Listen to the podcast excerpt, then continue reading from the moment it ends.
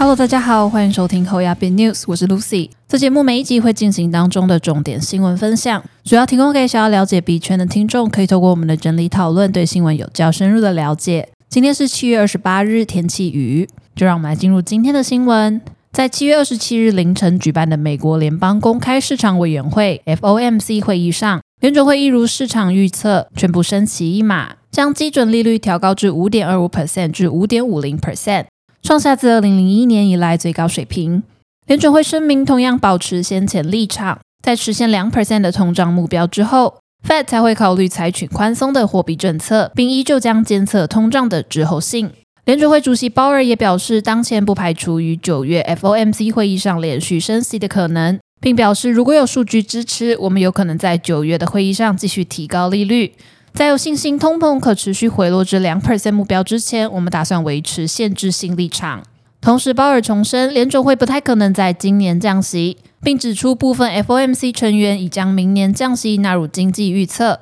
根据 CME Group 的 Fed Watch 工具显示，市场当前认为联准会在九月继续加息的概率为二十二 percent。而保持当前利率水准的概率为七十八 percent。至于短期的经济发展，当时六月的 FOMC 会议声明称，经济活动持续与适当的 modest 的步伐扩张。本次声明则称，经济活动一直以温和的 moderate 步伐扩张。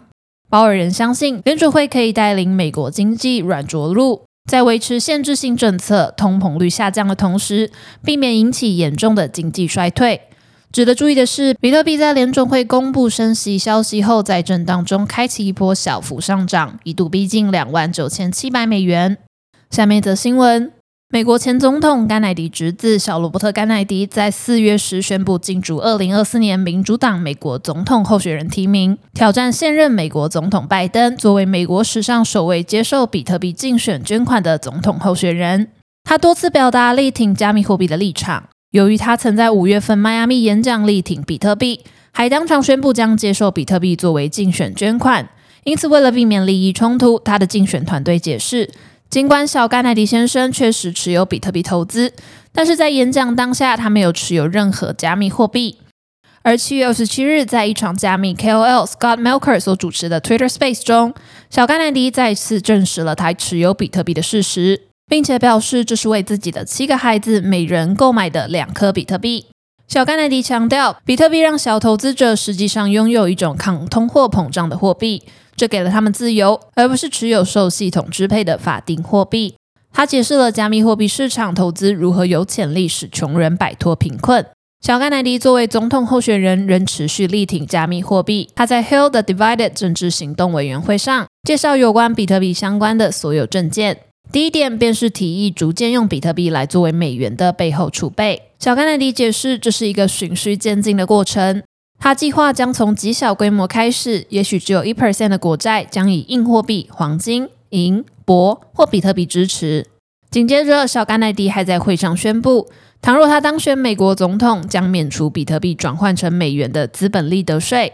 他指出，这会带来多项好处，包括促进创新和刺激投资。确保公民隐私，鼓励企业和技术就业留在美国，而不是新加坡、瑞士、德国或葡萄牙等地。让我们来看下一则新闻：聊天机器人 Chat GPT 开发机构 OpenAI 执行长阿特曼参与创立的世界币 WorldCoin 计划七月二十四日上线，让使用者拥有经过验证的数位身份，并使用加密货币金融网。法新社报道，世界币官网声明，世界币基金会今天宣布，阿特曼、布拉尼亚和诺文德史登共同创立的世界币计划已上线。路透社报道，世界币计划的幕后公司是总部位于美国旧金山及德国柏林的 Tools of Humanity。计划核心是只有真人才能取得的私人数位身份 World ID，申请人必须使用世界币 ORB 装置扫描本人眼睛虹膜，经验证是真人才能注册。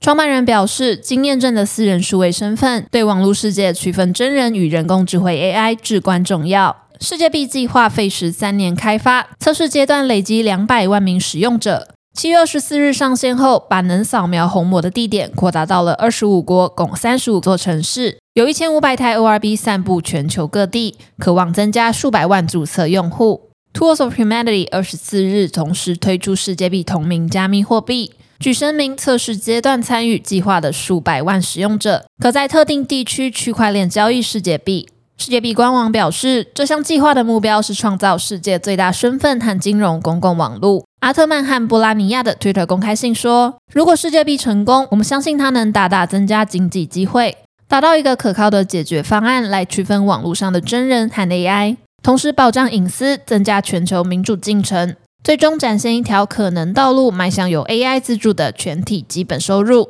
让我们来看下面一则新闻。印尼政府宣布，筹备多时的国家级加密货币交易所已于七月二十日正式投入营运，成为全国唯一能够合法交易数位资产的场所。当局声明指出，该交易所将指定持牌加密货币公司，如币安的 Toko Crypto、Indodex 等作为交易商，同时还将推出清算所。目前，印尼的加密货币市场主要由商品期货交易监管局负责监管。虽然禁止民众使用加密货币作为支付工具，但仍允许民众投资加密货币。根据官方数据显示，截至今年六月为止，印尼已有一千七百五十四万民众对加密货币进行了投资，超过证券交易所注册的投资者人数。监管当局表示，推出这家交易所的目标是为加密货币提供法律确定性，加强监管加密货币产业，同时提升对投资人的保护机制。印尼商务部副部长 Jerry Sambuaga 过去表示，由于民众对数位货币的兴趣不断增加，但同时政府又想保护消费者，因此决定推出国家级加密货币交易所。最初打算在二零二一年上线，但由于过程的复杂性，这一计划不断的被推迟。